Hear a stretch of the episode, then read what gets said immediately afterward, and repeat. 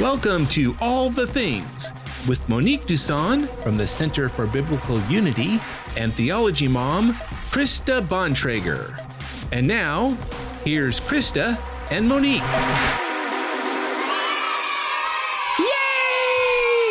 Yay! Good evening. Welcome to All the Things. I am Monique Duson. I'm Krista Bontrager, also known as Theology Mom, and this is a show where we discuss all the things related to God, life, and the Bible. Righty Yes. And uh, helping us on the show tonight and just basically every day is Bob Bontrager. I was like, did you forget his name? No, I was he waiting- stuttered. I was waiting for the dissolve. Oh, okay. All right. I was like, no, he's still the same person. Oh, no, no, no. Man, we've had a crazy day.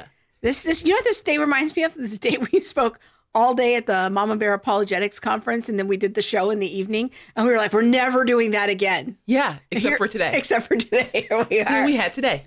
Yeah, so we spoke today uh, pretty much all day. Sound check started at, I think, 7 o'clock this morning Yes, it did. uh, for our friend Joe Miller's conference in his new launch of his new ministry, Cultural Cultural. apologetics. Yeah. Yes. So it was a whole day on critical race theory and Christianity.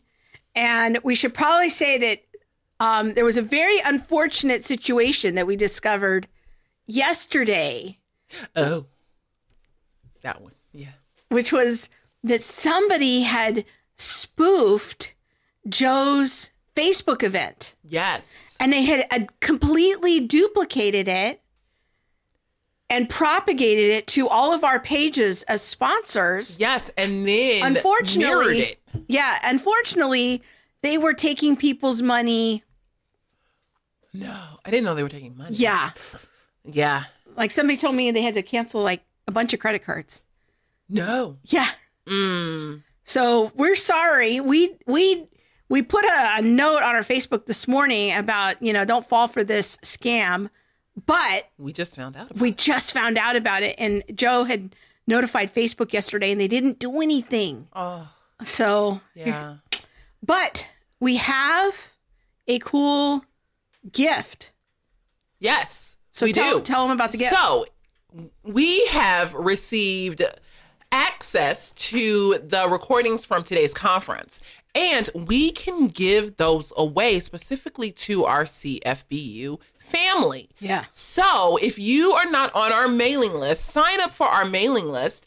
But before 10 a.m. tomorrow morning, Pacific Standard Time, and we will send you the link to the recordings from today's conference. That's right. So you can go there. You're going to get the whole conference for free. Yes. Joe Miller is gifting us with this for the CFB family. So all you have to go is centerforbiblicalunity.com Wait like two to three seconds. and then fill out the form. And then you're going to be on our e- email list and you'll receive our digital newsletter tomorrow morning. And it's going to have the link on there so you can go access all the talks. The talks were just amazing. They were. Now, when you when you're on our website, you're gonna wait two to three seconds because it's gonna auto populate. Yeah. With a like a pop up that says sign up for our mailing list, and you'll just put your email address in there. Now, Edwin Ramirez says free. For yes, right.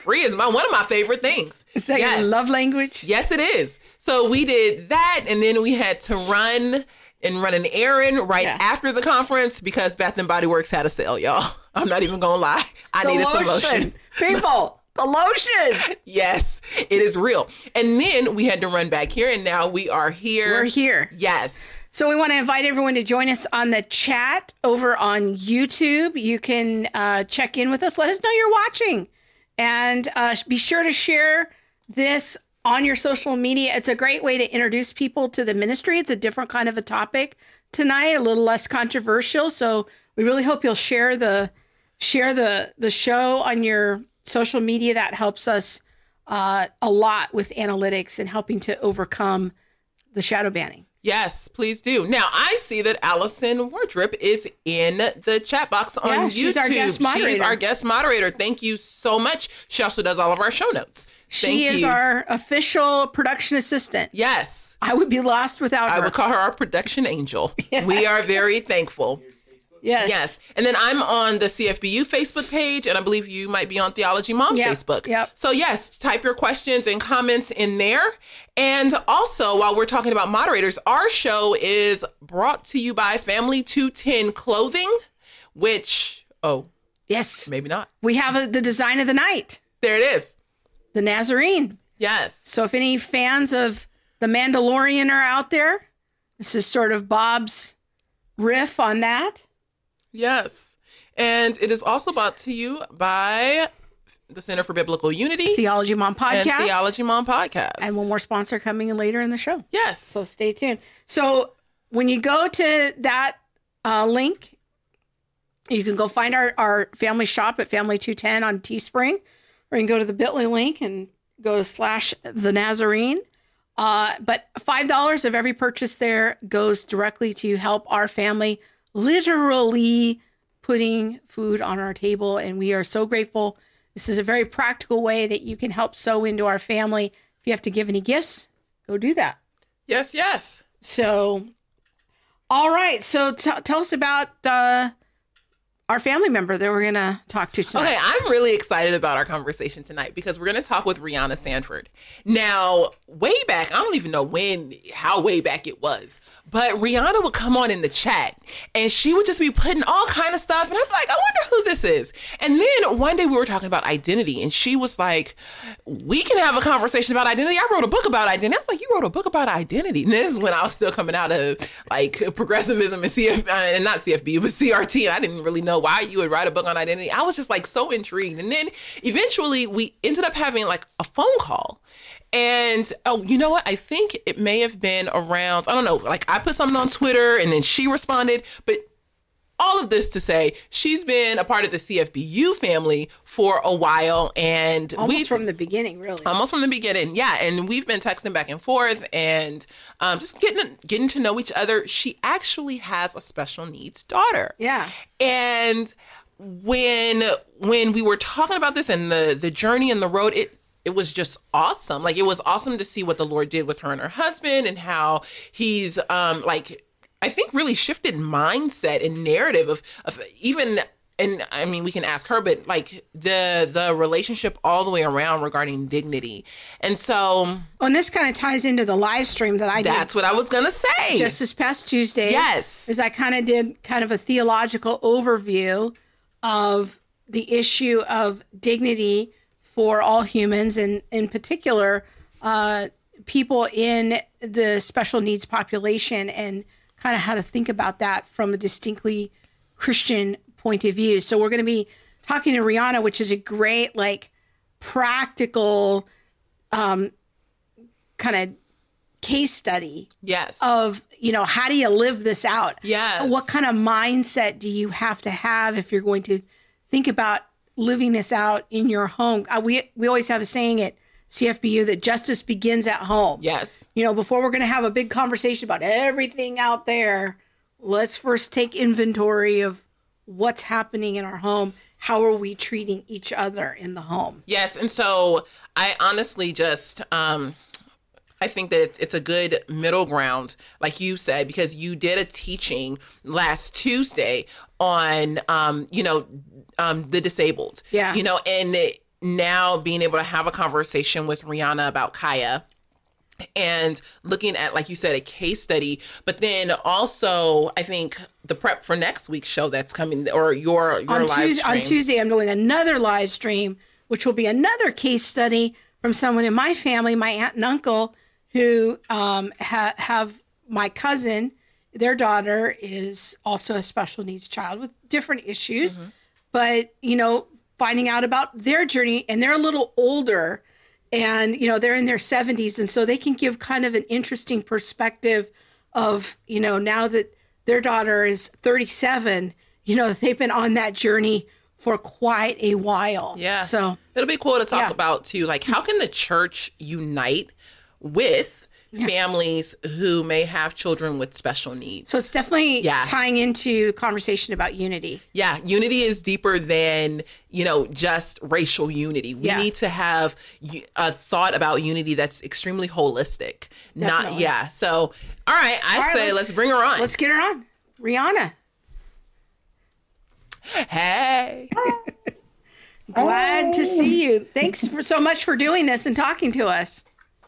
Oh my gosh, you guys don't have any idea how excited and honored I am to be on the show with you guys. You're some of my favorite people to be online with. So. We're so glad you are here. Please tell us about yourself. Tell us about Kaya and all the things. all the things, right? So, um, yeah, I'm a mama of a special needs child who is 17. So we have been at this for a long time. Um, Kaya has been, in many ways, um, not just our child. She's been the mechanism as to which um, how God has has shown us Himself, has been able to really help us understand what love is. You know, unconditional love, and um, you know, it started out as just um, you know, she was born and we thought we had just a neurotypical child on our hands, you know, baby girl, and everything seemed quite normal. And when she was about nine to 10 months old, we noticed that she was starting to go backwards in her speech. Um, she was going backwards in a lot of her fine motor skills, starting to drop things like sippy cups and toys. And we kind of started scratching our heads a little bit and trying to figure out what's going on. Now, she's our first child, so, you know, we didn't know what's normal and what's not normal, but we were just kind of curious about why it seemed like she was going backwards in skills. And um, by the time she was a year old, we um, decided to start seeing a specialist. And because she wasn't talking anymore and she wasn't crawling and she wasn't trying to walk or anything. And so um, started seeing a specialist, and for the next two and a half years, we just um, didn't know. We just didn't know any. No one had any answers for us other than that she was um, developmentally delayed, and and so by the time she was about three and a half years old, we were able to get um, a diagnosis for a neurological disorder called Rett syndrome, R E T T, and it is a fairly um, um, rare disorder, and it is actually known as the most debilitating of autistic disorders seen on the autistic spectrum in girls only and mostly in girls. There there are very very few boys born with this um, with this um, condition. Um, but at that point i know i can speak for myself um, lots of questions you know the why and the you know, did I do something wrong? And while she was, you know, in my belly, and just, you know, as a mama, you you start to kind of take on blame a lot when something goes, you know, awry with your child. And so, um, I found myself really having to dig deep um, as to what I believed, you know, as to what I believed about who I am, about who she is, about who God is, and um, that kind of started our journey you know, about the age of, um, well, I don't know, I guess it started at nine months old when she started going backwards. But when we finally got the diagnosis at about three and a half, almost four, and learning that's an incurable disorder, you know, that's an incurable disease, we were like, okay, well, life is going to look way different than what we ever expected. And um, so I'm, I'm imagining there, like, kind of two things it sounds like were happening for you at the same time. Like, there was the whole journey of the medical diagnosis and trying to sort that out and where are we going. But then there was also the journey, it sounds like, of the emotional part of it, of trying to figure out, well, what does this mean? I'm imagining that there was kind of some grieving that you had to do about yeah. um, not maybe dreams unfulfilled or getting different mm-hmm. dreams or yeah. that, that life would look different. So maybe you can yeah. speak to that a little bit. Absolutely. I mean, um, and I wrote this in the book, um, the book that I wrote called This Special Life. There were things that I had in my mind, you know, as a mama that I would enjoy with with my daughter. So some of those things were some of the same things that I enjoyed doing with my mama, you know, like um, singing singing in the car, you know, um, she would always take the alto part and I would always take the soprano part, you know, little things like that. Watching her maybe in a dance class in a little pink tutu, you know, um, walking her into her first day of kindergarten. And so there are these ideas and these expectations that I did have as a mama, and I think fairly very normal types of things. Um, but those are the things that you tend to grieve. And I will say there was this, there was a kind of an intense grieving process within the first few years of getting the diagnosis. And, um, you know, you ask the questions you know, is this happening to me? You know, like, why is this happening to me type of deal? Um, and you kind of kind of struggle with the idea of a little bit of victimhood. Um, and and um, like I said, you really just kind of have to come to grips of, of going back to what, as a believer, you know, what does God's word say? in regards to our life, in regards to, you know, even though we have this this situation and this circumstance, what is what does God say? And there was some growing seasons in there in the early, early parts for sure. But you're right, there's definitely this grieving uh, process that kind of happened and um, you know, especially earlier on in our journey. So I understand like the grieving process and like different, you know, grand either expectations or hopes that parents face that may shift and needing to, you know, kind of regroup with some of those things. But what are other issues or like struggles that you think um, parents with special needs children really face that we may not be aware of? Um, feeling secluded, mm. feeling alone um, in the world, and yes, sometimes even within the church. Um, just, you know, people, you are kind of just um, like sideswiped, you know, like with this whole thing that's going on. And it's just like, again, like not expected. And so, so people don't, it's kind of like when someone dies, people don't necessarily know what's the best thing to say um, and they don't really know how to respond sometimes and so so sometimes people just because they don't know how to respond they don't reach out you know they don't reach out to help and they don't you know i sometimes i just would have random checks show up in the mail which was nice and god you know definitely kind of helped us in that way because but i think that was an act of like people didn't know what else to do or how else to help you know type of thing. Um, sometimes support you know when it comes to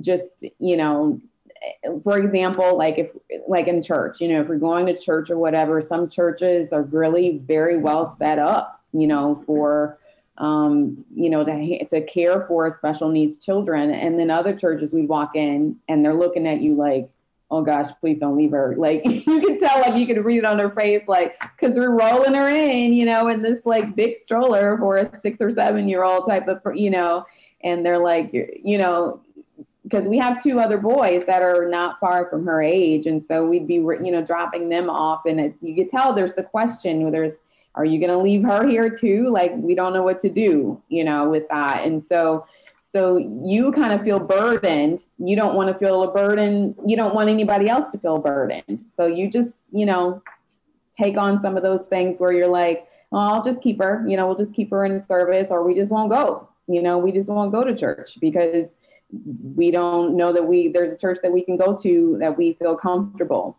You know that our whole family will be served type of deal um, so those are some of the things that so those are some of the things you know that we've kind of have faced yeah i don't think you know when i think people in completely unintentionally but we just become absorbed in our own world and mm-hmm. when we are like looking just at like well this is what i have to do on my day to day we can definitely miss, you know, people who are struggling in other ways. And right. I think this is as a, you know, a formal for, former children's minister and director, like when when parents would come i could also see the fear in their eyes of wait should i leave my kid? Because i don't know that you're really going to be able to handle it or like can't I handle if the child handle the situation what if there's a situation that arises?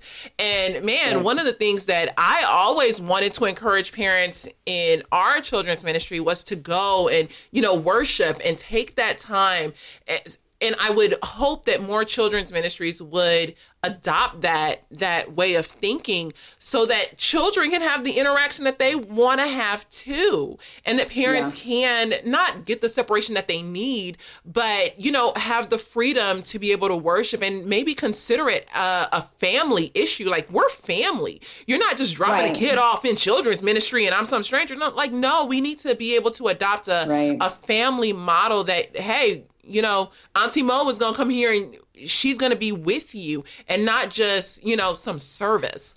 Right. But I think the go ahead. I was gonna say I think the other thing, not just so that maybe mom and dad can go and worship, but so that mom and dad can also be in service. Yeah. You know, like be doing some of the serving, you know, within within that local community. Because I know for me, like there was a church in Kansas City that we just moved out. Shout out to everybody at City Center Church in Kansas City. But I remember when we first started bringing our daughter there, and they literally were taking her from us, like, go, you know, go, go do what you do. Because I, you know, I was um, a music minister, and like I would sing in the choir and on the praise team. And it's like, there's no way I could have done that if no one was willing to kind of help with, with, with Kaya. And so that, that's a huge part of it too. And I think if we're thinking about being a, a living and breathing community, you know, church, then we have to be willing to kind of have those those um, supports, you know, so that people can be serving um, and be able to actually, you know, worship together. So what level of service like can you explain like the level of service that kaya needs with rett syndrome yeah um she needs 24 hour care. She she is not able to do anything on her own. Um, Rett syndrome uh, has different girls have different abilities and um, and challenges, but for Kaya, she is not able to walk. She's not able to talk. Um, she literally needs uh, 100% assistance with all daily, you know, needs activities and everything. And so she's someone who will never be able to live on her own. She will be with her dad and I, or, you know, God forbid, if something happens to us, you know, then that that goes down to the, um, you know, responsibility of her brothers.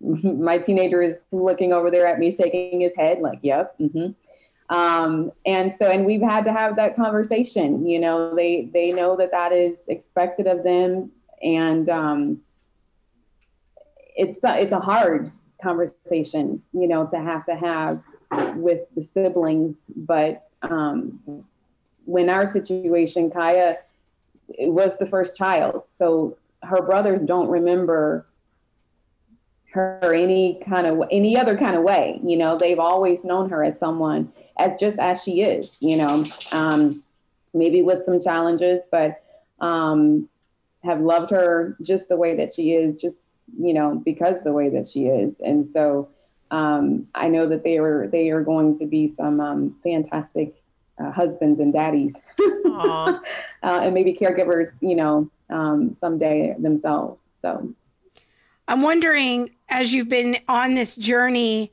uh, how your faith has informed, you know, and and the situation, how your faith has grown and been stretched kind of maybe you could give us a little snapshot of that mm-hmm. journey or maybe where you were and where having Kaya in your life has brought you to and how the Lord's used that. It's the epitome of the word faith. Um, everything about our journey points to the epitome of the word faith. Faith is the the substance of things hoped for, the evidence of things yet you know not un, not seen yet. And we believe if we have this Christian worldview, this biblical worldview, what are the things that we know, right? That this life is not it, right? That there is an eternal perspective that this is not her forever body. And so once I kind of remembered, like, what is it that I believe? You know, like I had to kind of sometimes shake myself when I would the the mama heart, you know, the the fleshly part of of me would kind of sometimes want to take over, and I would find myself sad or angry or bitter or dis, you know, just depressed or something like that. And I kind of have to shake myself and go back to the word and be like, what is it that I believe? All these years, you know, I grew up a Christian, right? I don't know anything else but Christianity. That's the way I was raised in my house. So it was like I had to just apply. I had to really, it's like when the rubber hits the road, and this is, should be the thing that all of us as Christians, if we're going to call ourselves Christians, do you, is there application to what the word says to your life? And I had every opportunity with this journey, and I think we all do. We all have different situations. I just feel like I, ours was like intense, you know, like just throwing us in there, like, all right, here you go. It's time to really apply the word. So when we read, you know, that these are momentary troubles, you know, that we know that we can expect just like an eternal glory. Um, and you know, Paul talks about the thorn in his side and how even in his in his weakness, you know, God is made strong God, he is made strong even in his weakness. And it's like he can boast about his weaknesses because of the Lord, because of just leaning on him for everything, everything, you know, every possible thing. And it's like that's what it became to me. I had to literally eat, breathe, drink, like everything within me had to be in regards to how the Lord, how he sees me, all right, what his word says about me. And I had to see everything through those eyes because if I didn't, depression, limit like limiting beliefs, you know, like I would just I would limit myself on what I could or could not do in the world because I'm just so like bound by limitations, um, limiting what she can do in the world. You know, not really not really seeing her for who God sees her as and realizing like, okay, right, if this word gives me value, if, if I have an identity in Christ, and so does she. Mm-hmm. So, so I can't look at her as broken or as less than because then that's not fair to her. That's devaluing her. So there were, so then, you know, then it was just like the way that I, we treated her and the way that, um, you know, we expect that no matter what, she is going to live out her God given value in this world, mm. no matter what. That's powerful. And that that's freeing. You know, that's freeing when you don't have the burden of just, you know, this woe is me, or she's not going to be able to walk, or she's not going to be able to talk. Like, the, you know, like you you really just have to change your focus, you know, on the things that that um you know, uh, onto the things that that God says about us instead of just looking at the earthly, you know, type of mentality. Um, and there's so many expectations, I think, in the world. You know, my own expectations, putting that on her wasn't fair for her because she has her own value. She has her own purpose in this world. And so, you know, I had to kind of sh- just get rid of the stuff that I was trying to make happen, you know, for the sake of just my own expectations and really get back to focusing on just God, you know, you know her, you know her value, you know her purpose, and we just glorify you for all the things that she's supposed to do in the world.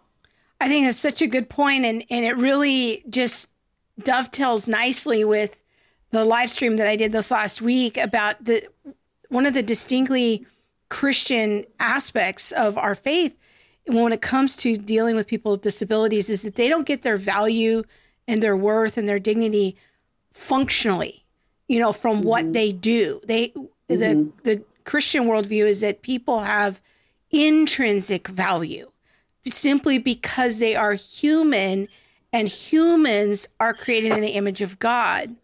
And so if we're going to think Christianly about these matters, we mm-hmm. cannot think functionally. We right. have to think in terms of intrinsic dignity which is exactly what Rihanna is describing here. A worldly way of thinking says, I'm going to think about a person's value based on their function and their we sometimes we have a euphemism of their quality of life that is a distinctly worldly way of thinking. So we have to think this begins in the mind. We have to have a Christian worldview and then we live that out. I want to give a shout out to your book, Rihanna. Bob's got it here. Um, this special life, living life with special needs and loving it. People can get that up on Amazon. Did you want to respond to anything I said there, Rihanna? Um, you know, something came to mind when you were when you were saying that about this Christian worldview, but I also think within the Christian community there are some misconceptions in regards to when children are born with special needs or with challenges. Um, I think I mentioned this to Mon, um, um, Monique one day, um, or maybe in the chat or something from a different um, something I was watching you guys do, but you know, there was a lady one day that decided that in our prayer circle, and we had asked for prayer for some health issues that our daughter had, um, she proceeded to go on and pray for forgiveness of the sins of her mom and her dad that made her this way. Hmm. And and so even within the Christian faith, there's some mis misconceived, you know, um, perceptions maybe um, in regards to um, when children are born with special needs.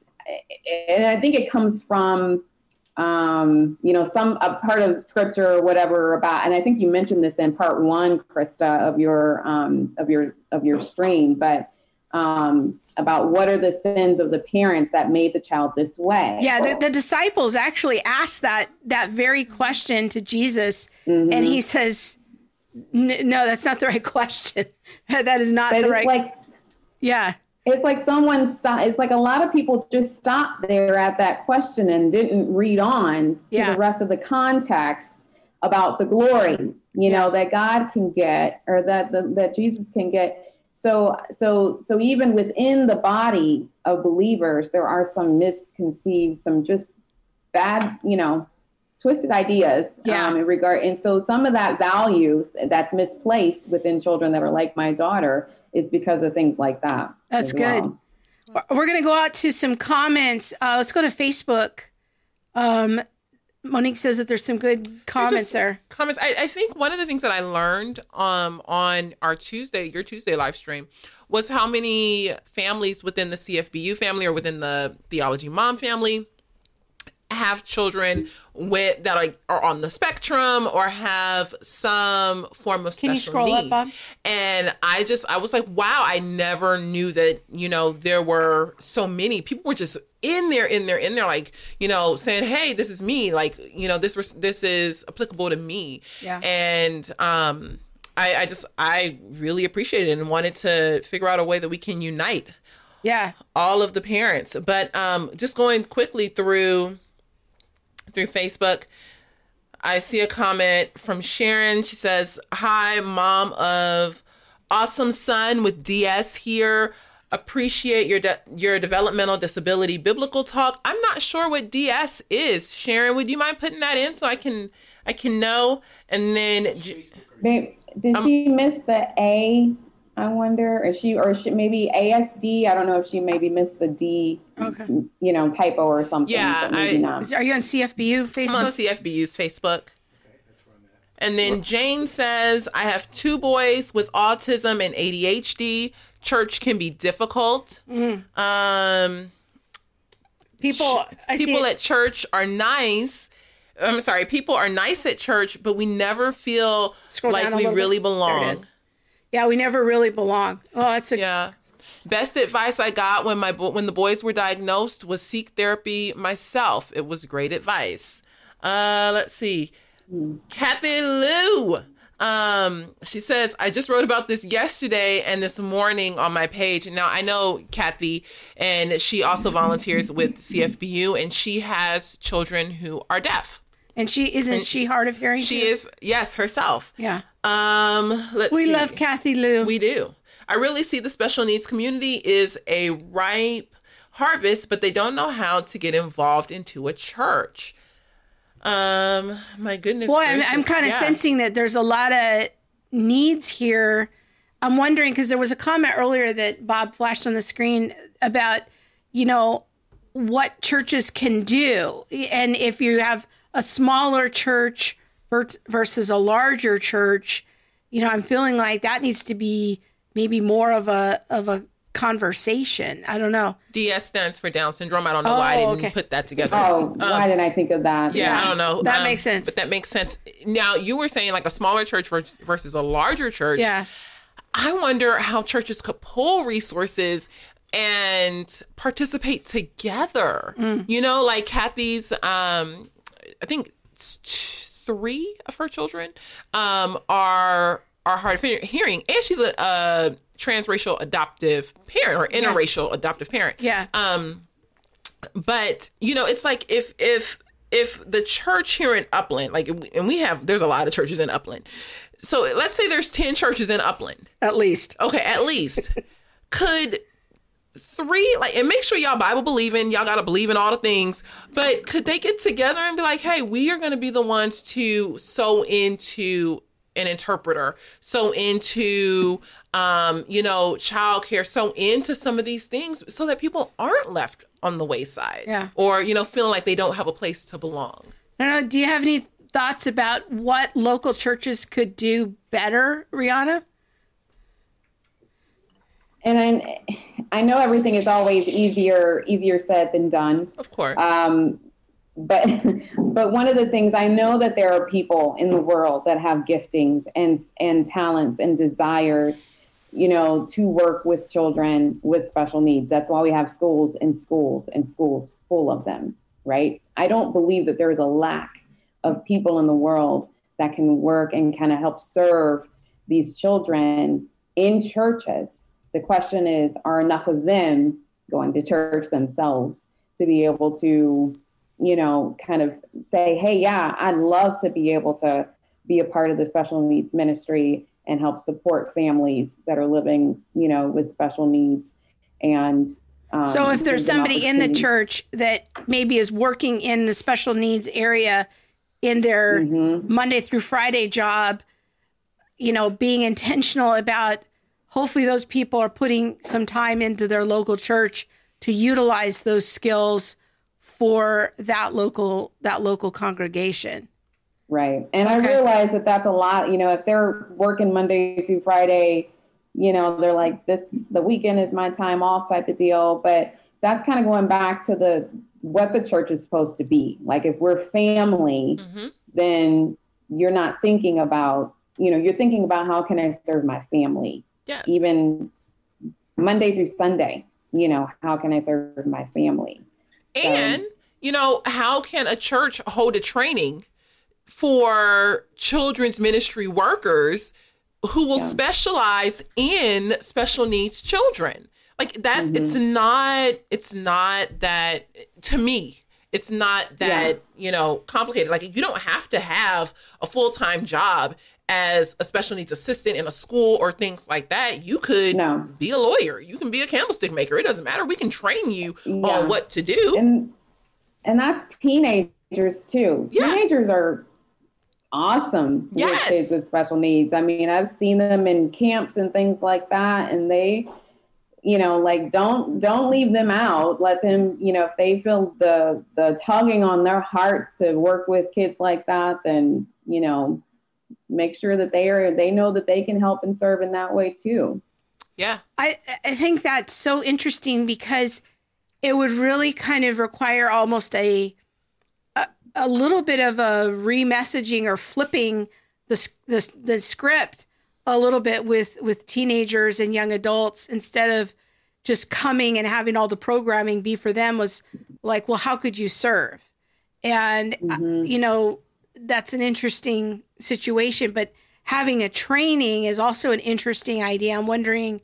I, uh, now I'm having all kind of ideas. This, this is sort of reminding me of when we had Latasha Fields on because this is like, you know, all right, you know, how do we help our local churches? Like, I, I'm always in favor of solutions. Like, okay, we can come on here and identify a problem, but now let's mm-hmm. start thinking creatively with some ideas of how can we empower um, things to be different and and inspiring people to get a different vision. So that's kind of cool. I like that. Yeah. So I love a, a kid who serves. Don't play no games.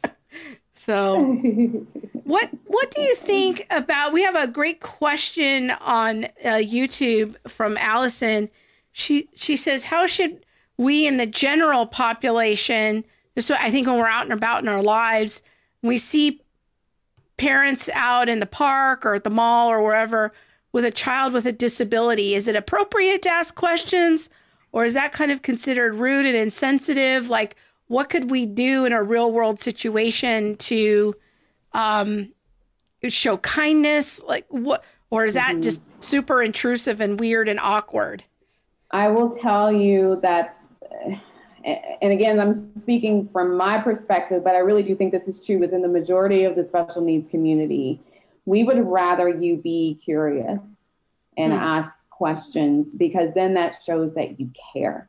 When people don't ask questions it's almost as if they they don't care. They just you know well you know that's their problem you know type of deal. And it's not really a, we don't see it as a problem. We see it as a blessing you know and an honor to get to have this journey but um, definitely don't say i'm sorry like there's because and people do that all the time because of their own expectations because of what they believe is quote unquote normal and so so when i tell someone you know yeah, well, our daughter, you know, isn't she's in a wheelchair, she's not able to walk or talk. And then the brief, the normal response a lot of the time is, "Oh, I'm sorry," you know, and it's almost as if, like I said, like if someone passed away or someone died or something, because in their mm-hmm. minds they're seeing her as someone who is not as valuable, as someone who cannot do because of because of this, this, this the difference of what she can or cannot do. So I'm sorry immediately devalues her as a human being and as a child of God. So I always just try to say to people very nicely, oh, don't be. We're not. You know, like we absolutely love that she's our daughter. We love being her parents, you know. Um, she's been like the light of our lives. And so we respond a lot better than I think a lot of people might do because it kind of can be very hard to hear things like that. But so that's so that's one thing. The other thing is just to um, you know, I know when I have felt very valued when people have gone out of the way to invite us over to their home, even for dinner, and they'll ask, you know, okay, what do we need to do to make sure we have everything, you know, set there so Kaya, you know, is comfortable or whatever. I'm telling you that is that just fills my heart with so much love and appreciation um, because they're going through maybe out of their comfort zone a little bit to invite our family over. Um, it's a big deal to go to someone else's house when you're a special needs family because you know that they're opening their home to all of all of you you know all of the stuff that you know is not quite you know what they're used to and all of that and people like to ask questions and and and and be curious and that's that's a really really great way to show love to families like mine um, and um, and so those those are the things that kind of come to my mind. Be be curious. Definitely ask the questions. Teach your children. Teach your children to if they're curious to allow them to ask questions because a lot of times some kids will just stare, and I know that kind of gets to the siblings a little bit. Um, when Kaya doesn't care, Kaya's just like, look, I'm living my life. I don't know what y'all doing. I'm living my life.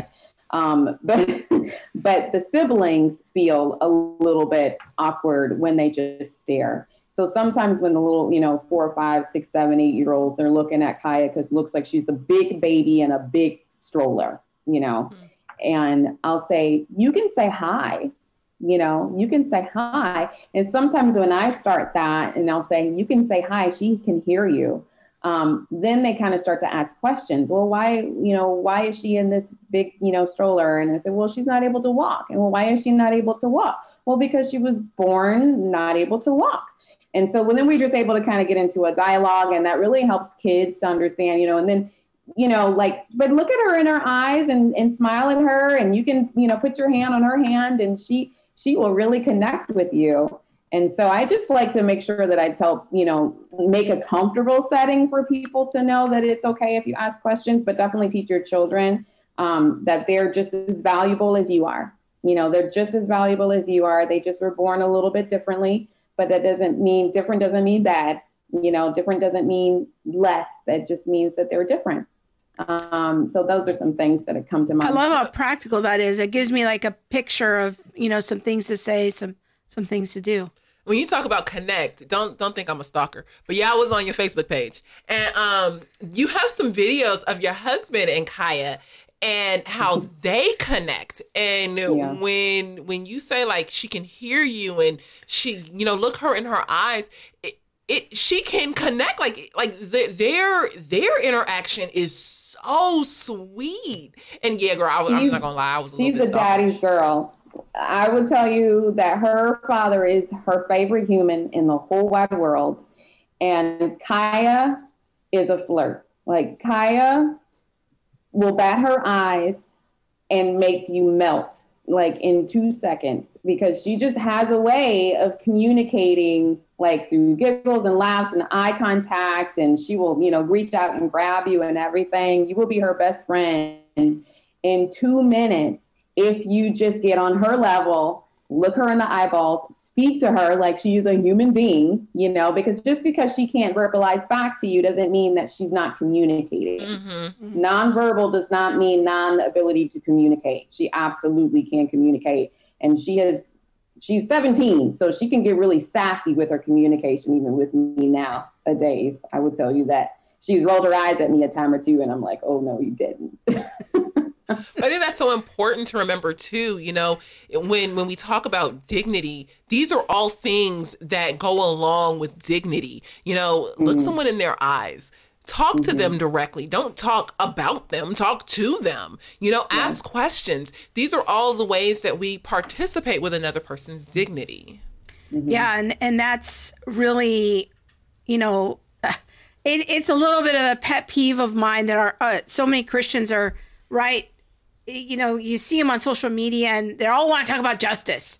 Or just tell me the, the thing I need to do for justice so I can kind of cleanse myself of my whiteness and the sins of being right. white and I'll do the justice things and then I'll be okay. And I'm like, okay, we just need to slow down here a minute. like, there's the little things in our community, in our local church, in our families that we need to do in treating each other with dignity that's where justice begins. We can't fix all of these things with the external systems because mm we could be selfish in our hearts.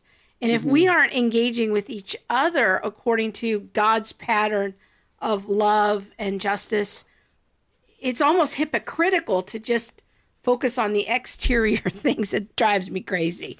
But yeah. I think that, you know, what we're talking about here is the little things which actually mean a lot to a family like the Sanfords and like mm-hmm. Kaya as an individual to honor her dignity. That mm-hmm. that that is not a small thing for them. Yeah.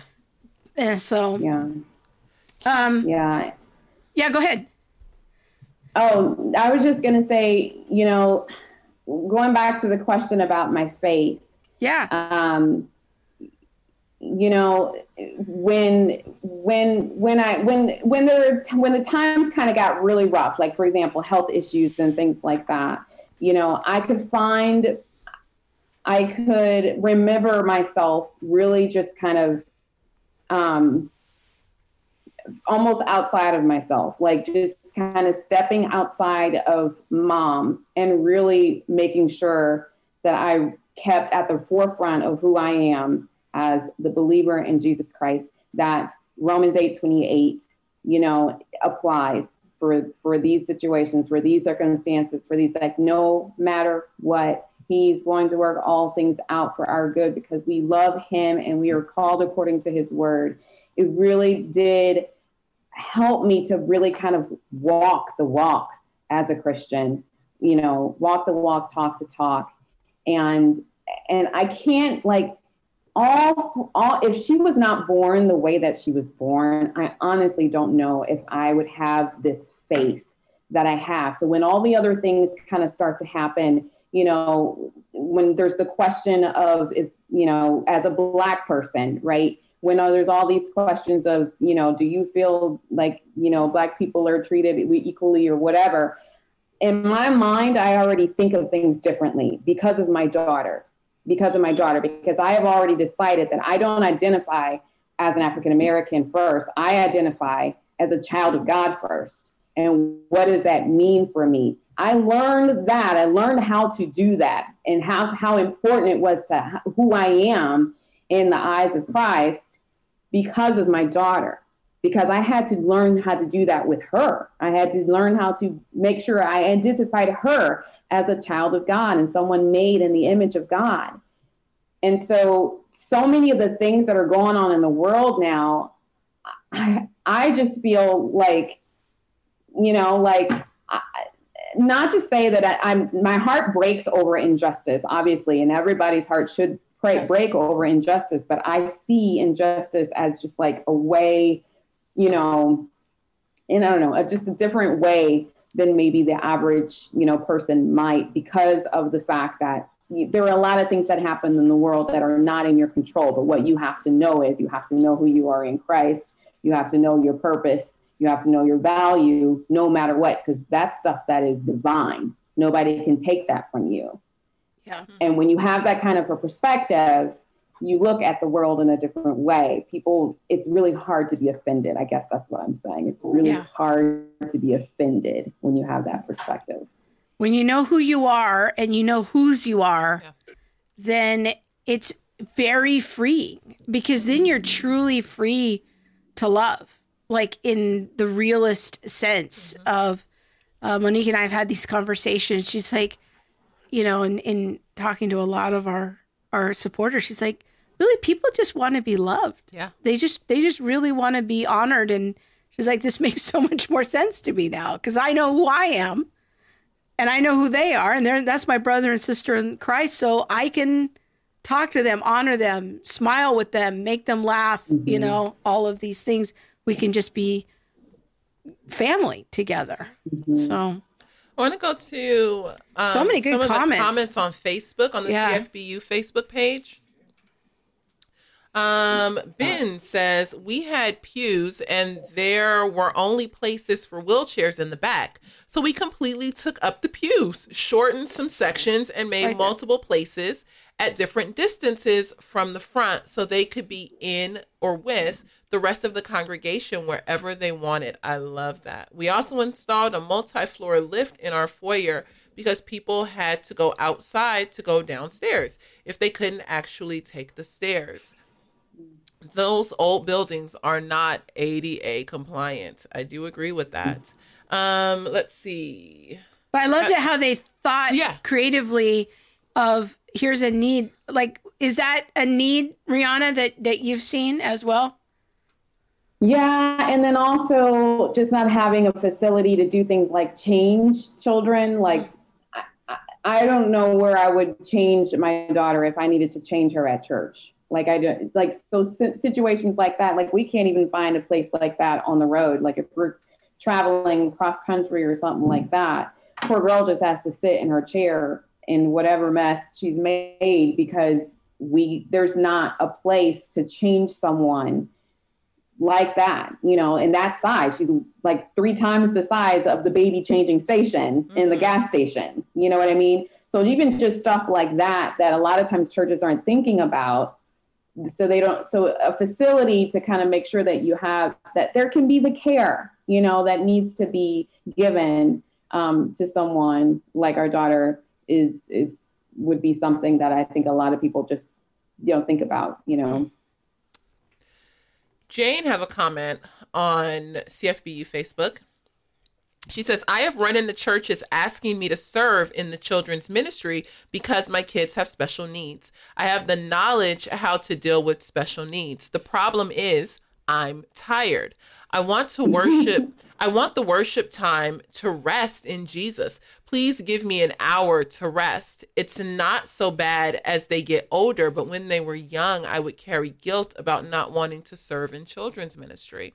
And mm-hmm. I will mm-hmm. personally say that I know parents who don't go to church for that reason because if they take their kid to children's ministry, then they, you know, have to stay in children's ministry. And it's like, well, I only got two kids. So why am I now going to take my two kids to church so that I can go ahead and take care of 50 more in addition to those two?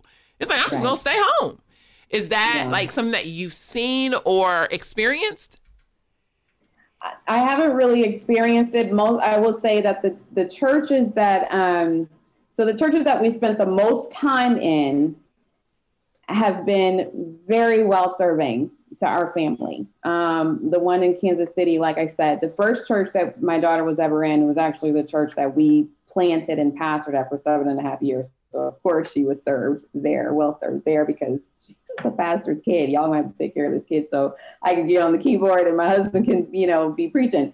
But um, but when we moved to Kansas City, we started going. There were several churches that we tried, several churches that weren't, you know, definitely not ready to take on that challenge, um, and just said it's probably better if they actually told us it'd probably be better if she stayed with you in service, you know.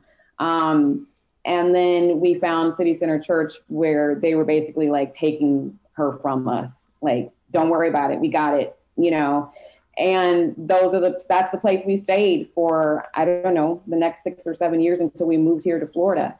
And um and the place that we are right now they don't have the special needs they do have a special needs ministry but they don't have it going on right now because of the whole covid thing. Um but um they do have a special needs ministry. And so so for the most part where we have found ourselves are places that we felt like they could serve you know, us now our daughter is 17 and she's really kind of aged out of the children's ministry period. But, um, um, but I do know like I would be that way. Like if it was me, like I, I don't necessarily want to work in the ministry because of the fact that this is it, this is my life, you know, every day of the week. And so I can understand someone having that same, that same feeling. Sharon says a lot of us are single moms. Stop doing fellowship because I had to spend, excuse me, the whole time making sure he was observing everyone's personal space. He is 25, so that can get really awkward having an adult male I trust if he needs to go to the bathroom.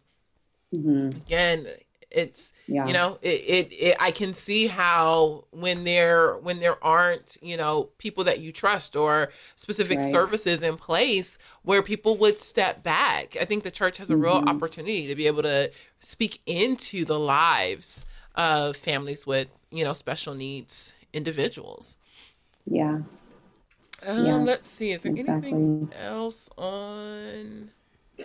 Trying to see. So there's a great comment on here. Uh, Are you Vera, Vera is on CFBU Facebook.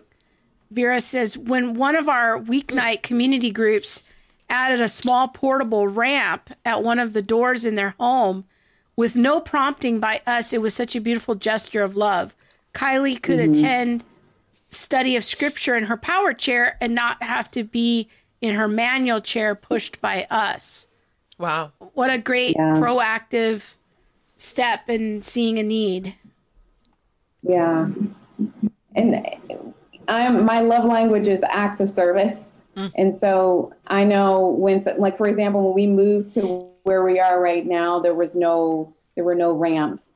Um, and the landlord here um, decided to put in a ramp for us. He's like, you all need to be able to get up and into your apartment without having to take her, carry her wheelchair up three or four stairs to get to your apartment. And so, um, you know, that speaks volumes to me because that that's like, I feel valued. I feel like my child is being valued. And, um, and I think, you know, these these things of what can we be doing at church and things of that nature i think the best thing for people to do is just kind of start having conversations about it that's probably the first Like, don't be afraid of start having the conversation.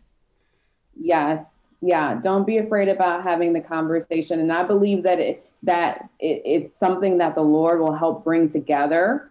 Um, but it, but i think people just have to kind of have a, um, a willingness in their heart to you know be mindful and be willing to serve uh, families that are dealing with some some of these special needs and You know, uh, this is a this is a great case study on something you and I were talking about last night. You know, I just think about everything theologically. I just can't help myself. But uh, That is you know, true. I can attest. you know, I mean, here this is a great show because here we are talking about if you do say so yourself. You know, This is the- a great show. the the Yes. the the importance of identity and the gospel and being a child of God and knowing knowing about value, dignity, and worth and intrinsic worth of humanity. But at the same time, like looking at this issue from the reality of the real world mm-hmm. and and justice. And we have to understand like how these things go together. Like the gospel and justice don't pull each other apart. Is and the problem isn't that we need to de-emphasize justice. The problem is is we need to have things in a proper order. Yes. And and so, you know, to deny the physical problems and even in some sense to not even have the conversation, not ask questions, is to almost engage in this weird form of Gnosticism where we don't talk about the physical world. And we have to understand that God mm. has made us, you know, body, soul, and spirit. He came in the flesh. Jesus came, left the realms of glory to come in the flesh. And through that, we call that the incarnation. He teaches us that that the physical world matters. Mm-hmm. And and our faith is not one of I'm not just a a spirit being with a body. No, we're going to live in glorified bodies in the new creation. So our bodies Amen. matter. And so we don't want to treat brothers and sisters like Kaya to say, hey, like I'm not going to see you. I don't need to really worry about this because I'm believing in the gospel over here. Mm-hmm. And well, if we're really going to get our theology straight, we need to kind of be working at it on both sides of the, coin there. Do you want to jump in, Rihanna? Yeah, can I just speak to can I speak to that point just for a moment in yeah. regards to um, you know, maybe a perception in regards to, you know, well, why haven't you just prayed for your child to be healed? And then, you know, mm. you must, your faith must not be strong enough, you know, type of perception. Um, first of all, there are not enough um, there are not enough numbers probably to count how many times we have prayed you know for our child taking her down the to the altar to have her prayed for. I mean there just there's too many times to count. But this is one thing that i know. The battle has already been fought for our child. And whether she walks and talks on this side of heaven is not as, as much of a concern as the faith I have in the fact that her eternal body is going to be perfect, you know, it's going to be perfect. And that gives me, as a mom, that gives me peace, that gives me a better focus, you know, to, and my, it changed my prayer because if I'm just praying for my child to walk because I want to see her walk, if I'm just praying for my child to talk because I want to hear her talk, that was that became very selfish prayers. Do you hear what I'm saying? So my prayer changed to God, we just want to give you glory. You know, let her life glorify you no matter what. And that that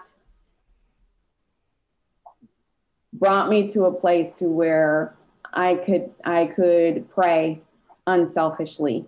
I could pray with the hopes and the desire that God is glorified no matter what, um, rather than me just praying because I want to, you know, I want to see her walk or talk or anything like that. But I noticed that when I was praying those prayers, I would find myself being heartbroken if it didn't happen. And it wasn't necessarily, I don't think it didn't happen for a lack of faith. But here, the reality, this is what I came to know is the reality is it has already happened. Mm-hmm. Like it's done the battle is is won it's finished. Um, and that puts a smile on my face right? That helps me go day by day by day just giving thanks and honor to god for the healing that he's already you know take, taken the stripes for you know that that is in her body. But it's it's just um you know it's a different perspective it's a different um it's a different um mindset but I just want to kind of caution anybody if that's kind of going on in their brain, well, you just hmm. need to pray for her. You know, um, trust me, the prayers have been prayed. Um, but in my mind, it's more important that God gets the glory for helping us walk through this journey the way that He, the way that He has willed it, not in my own will. But and I think that's like the other side of the pole. Like some people just they only want to focus on the spiritual. Some people are like, well, it's not really real if it's not manifest in the flesh of the healing. Rather, what we want to do is, yeah, we can pray for the healing and meet the needs that are there and meet the family and make making creating a real what I call a true gospel community of family of how are we going to care for each other. So um yeah, did, mm-hmm. I think you wanted to say something. I did, but it went away. Don't oh, worry. sorry. Sorry. P- PTSD. well, sometimes, sometimes it's just tired. you know, sometimes. No, um, yeah, it, it went away. Just kind of don't don't don't worry about that. so, all right. Any final comments you want to do here before we? Yeah, I do goodbye? have a question. Um, like we've talked about what the church can do and how the church, you know, overall, I think can can really support people in families. But you know, when we look at it like individually, what do you think is the most some of the most helpful things that like just me i'm just a single person you know what can i do to well, be I, a support? I loved her idea earlier of like inviting them over for dinner. That was like such a i ain't got my own house girl. I can't be i, I ain't invite nobody over no, just it, it has to be a family decision. You know do you need me to cook a meal? I can cook girl you can come over and cook anytime because i do not like to be in the kitchen. Oh i love it. Um yes. yeah, no, seriously, if honestly, just when people say, you know, I would love to just meet you for coffee and just get to know who you are and your family and get to hear about your journey, you know, together with Kaya and and help me to know a little bit more about her so that when I talk to her and I'm in her presence, I'm treating her with value, you know, and and not um, you know, devaluing her. Those are things you know, I always appreciate that, not just because it gives me an opportunity to talk about my kid, but because of the fact that um, it shows me that they care and they want to, you know, do a better job at making sure, like as we're talking about, you know, dignity, that they're, you know, giving her value and giving and showing her dignity. Um, because I think again, like with Krista was saying, just this mindset of our value is based on what we can or cannot do what we can, what someone can do for us. And the reality is, you know, if someone is just looking at Kaya without having a relationship with her, they're thinking that she probably can't do very much for her. What's she going to do for for them? You know, these are people who don't know her. You know, because people who know her know that she can do a lot for you because the girl the girl's joy is radiant. You know, like she will make your whole day. Um, so so so so just you know showing that curiosity like i said and just asking for opportunities. Talk with your you know people in your local church about what are some things we can do to make sure that families that are dealing you know living with some challenges and things and some different situations and circumstances will feel comfortable in our house you know in our house of worship. Mm. you know something like that if you ask someone another special needs family that's within your local church and ask them like hey where are some places where you feel like we're lacking as a body of believers as a family you know to be able to serve your family? Just be willing to have those conversations and um, that will go a long long ways into making your you know your church family um, more whole then one more thing as we close, what encouragement would you give to parents um, who have and very much love their special needs children? Mm-hmm. I love to minister to mamas with special needs children because um, I do believe that there is a lot of limiting beliefs within the special needs community. Um, many of us are expecting to have to live off the government, and many of us are expecting to have to um, just advocate for our kid like we can't do anything else in the world. And I just want to make sure that you understand that you have you have place in this world, that you are your child's, you know, mom or parent or dad or whatever, but you're also a co-ambassador with Christ. Hmm. And don't ever discount your place in the kingdom to be able to do things you know for god and for christ and do big things in the world. And and that's one of the things that i just love to encourage other mamas to because people that because of the fact that they don't they look at their lives and then they look at maybe their friend's life and it just looks so different because they're pushing a kid in a wheelchair or they're dealing with autism or they're dealing with down syndrome or whatever the case is and their friend is not. Their friend is watching their kid running up and down the soccer field or going to dance class or whatever that again different doesn't mean less different doesn't mean bad. It doesn't mean that you still that you can't have this you know, vivacious, vibrant life that glorifies God. It just means your life is going to look different. Dig deep, dig deep into your Savior and find those things, find that purpose, find that value in your own life as a mom of this child, and just don't don't downgrade. Don't downgrade your place, um, your your purpose. Don't don't um, you know, just be willing to kind of believe what God's word says, which is that, um, you know, he, he, that he will cause all things to work out for your good and have an expectation of that. Have an expectation of him leading and guiding you all through this life, you know, and expect good things. Expect, expect wonderful things, you know.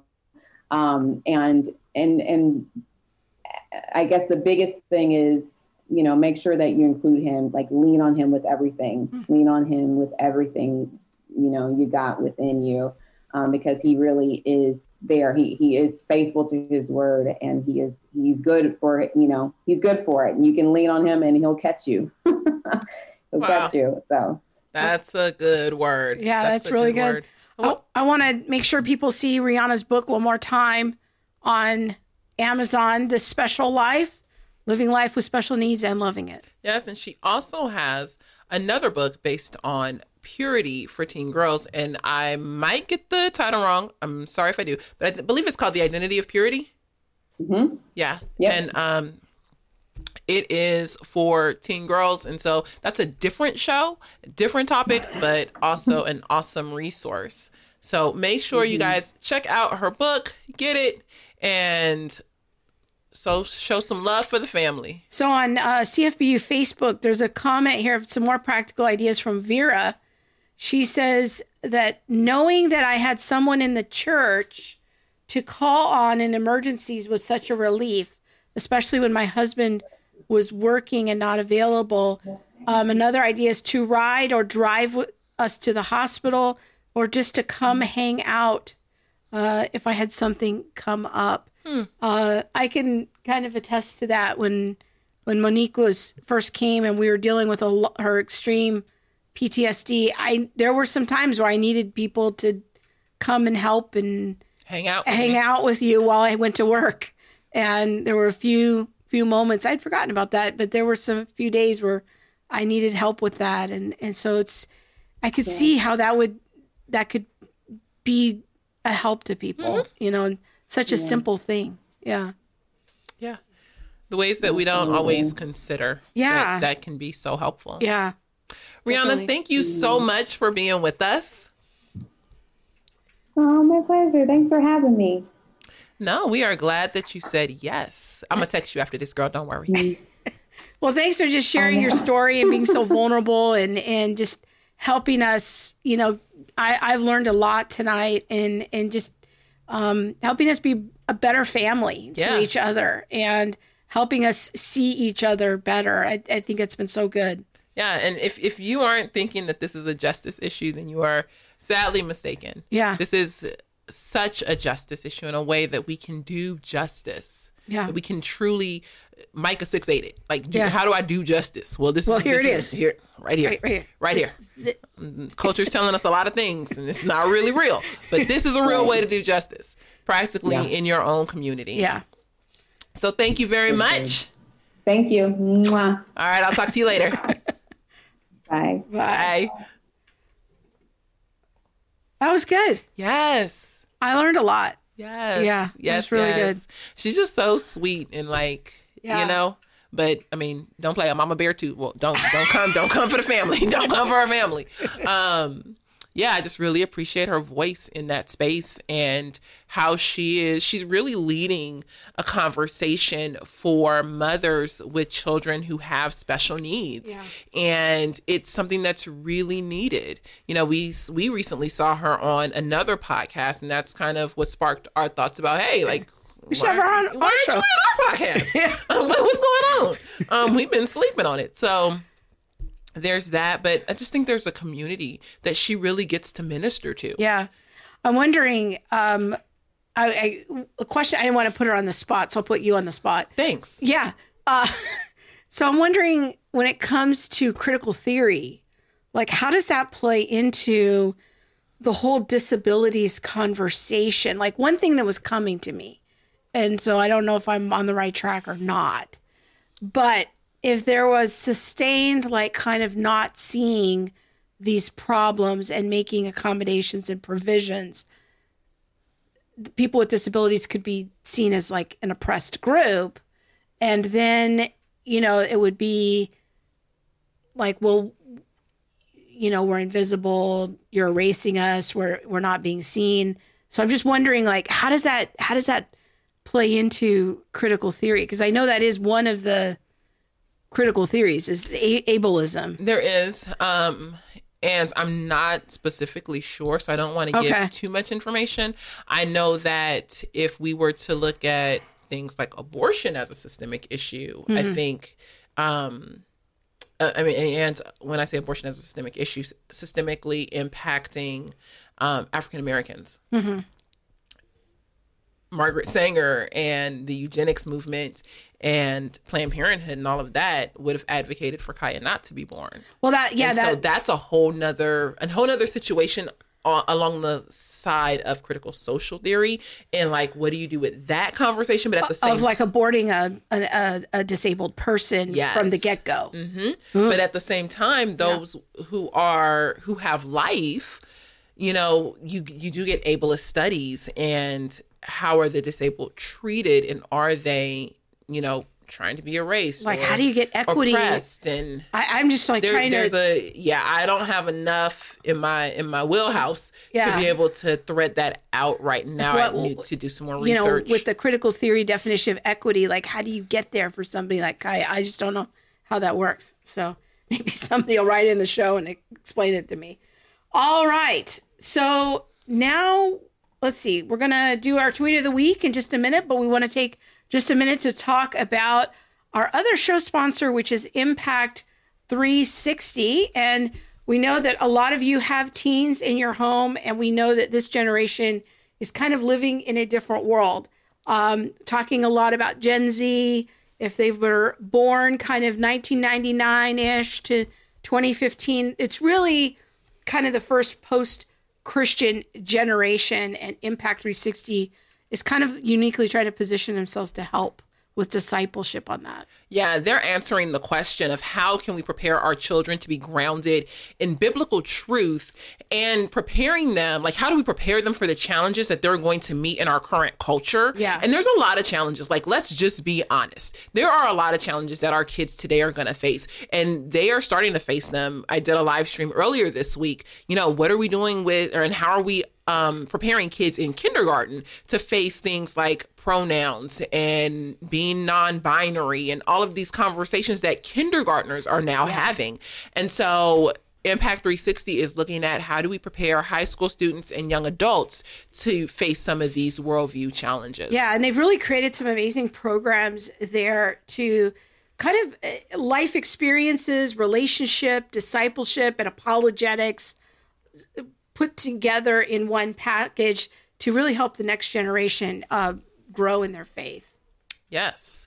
So let's play the video. No, we're not gonna play the I- video We're not, we're not playing This the is video. the video. Oh, sorry. We haha. Well, then I will say, y'all, I don't know what's going on. Just, just, just know that I just sit here most days. Um, okay, let's just be honest. I just show up.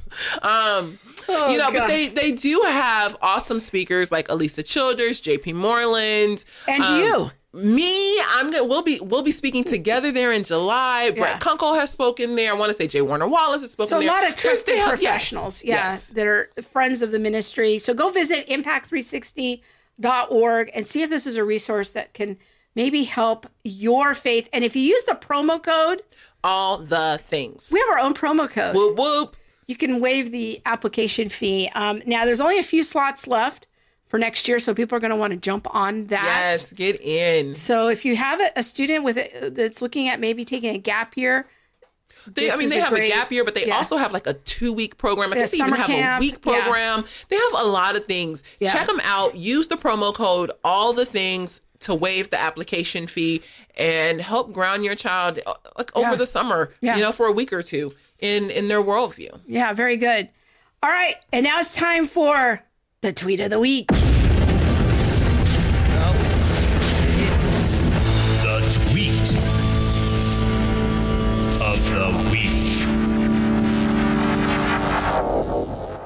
The dramatic opening Yes. is back. Yes, it is. Man, I need some powder. Like I'm really shiny I mean, tonight. So am I. Don't worry. so am I. I feel like I feel like I've been running a marathon. But you know, don't worry, family. We are just here together, just sitting up in the living room. Okay, chilling. so I have a world famous tweeter this week. Okay. Her name is the real Monique D. Oh, yeah, that was a mess. So Says CRT, polyamory, Equality Act, coming for the church and our kids. Pastors, unite people around truth. The deception is thick. Yes, so I actually so tell me what was going on in this. So week. I saw this article. You actually sent me this article. Three dads and a baby tells the journey of a polyamorous family. So there's a it's from a few months ago, Mm-hmm. but yeah.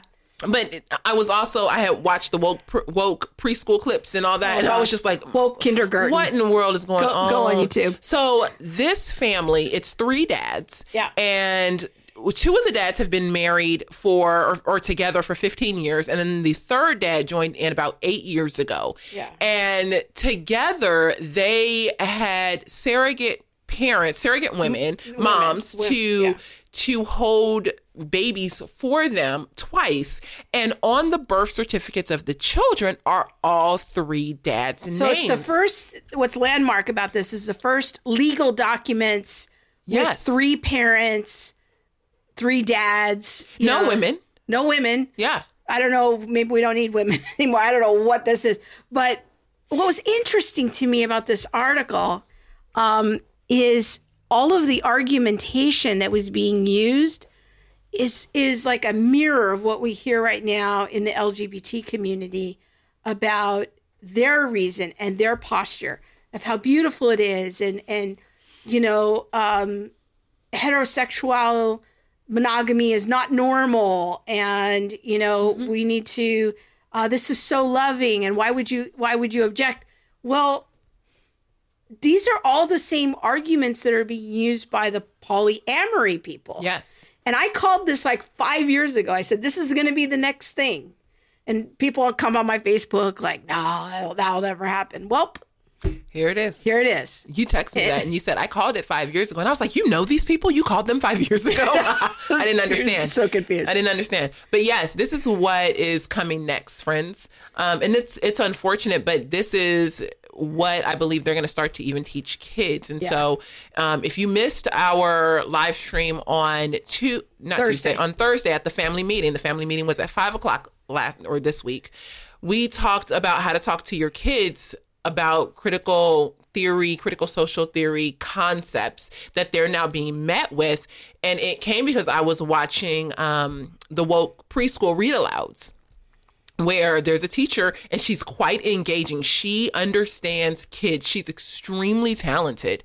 And she is, you know, talking about why you can use a pronoun like a tree. Now, I didn't know tree was a pronoun. I wasn't an English major, but tree can be a pronoun. And how, you know, Linda likes the pronoun he. And how Barbara doesn't, you know, want to use a pronoun at all because she's non-binary, and and you know that that she so she goes by they. Um, or how you know, as a child of you know three, five, whatever, and she says this: you can your your gender at birth, your parents only guess because of your anatomy. So they look and they say, okay, well, this is a boy.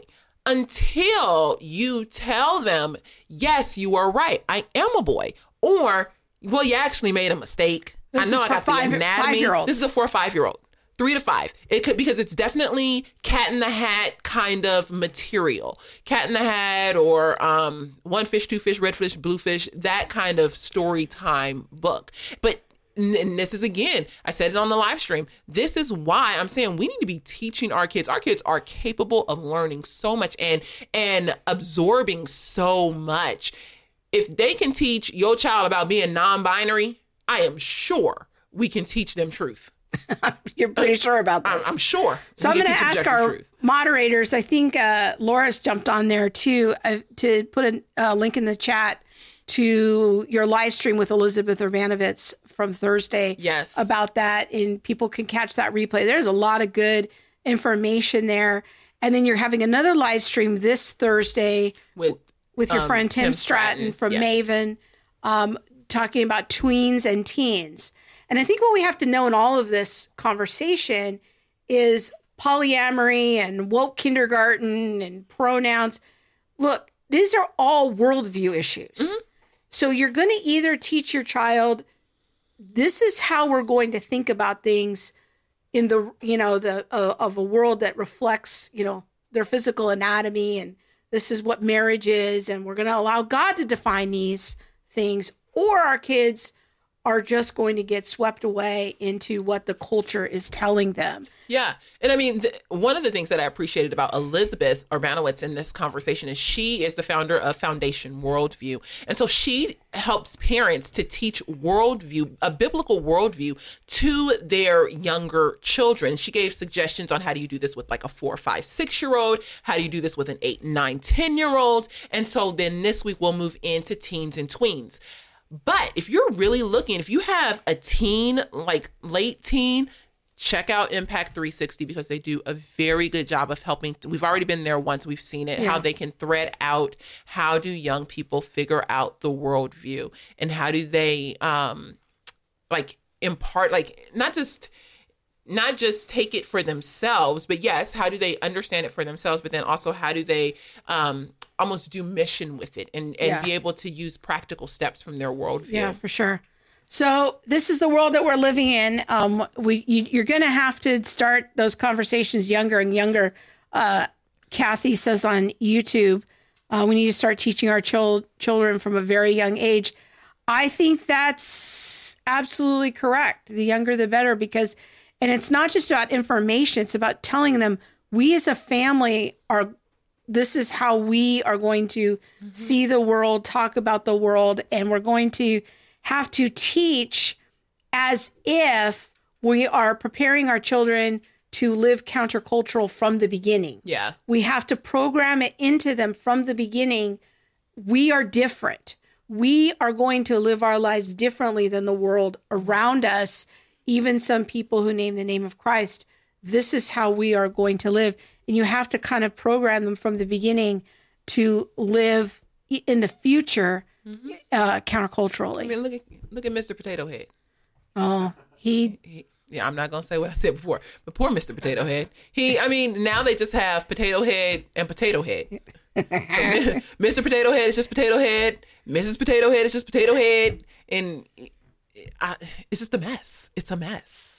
Anyway, oh, and yeah, Dr. Seuss did get canceled. I didn't hear about this. Yeah, Dr. Seuss got canceled.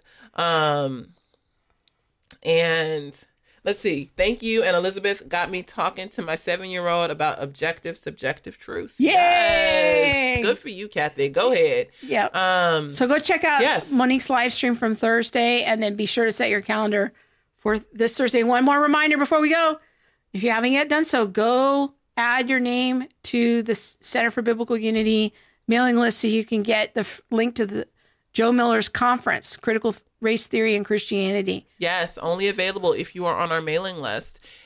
And with that, we are now signing off. It's time for us to go take a nap. It's been a long day. Have a good week, everyone. God God, bless bless. you. Thanks for listening to All the Things. Be sure to subscribe to our website at allthethingshow.com and find us on YouTube, Facebook, Instagram, or wherever you stream your podcast. Be sure to hit that subscribe button and the bell so you'll receive alerts when we post new shows. We'll see you next week.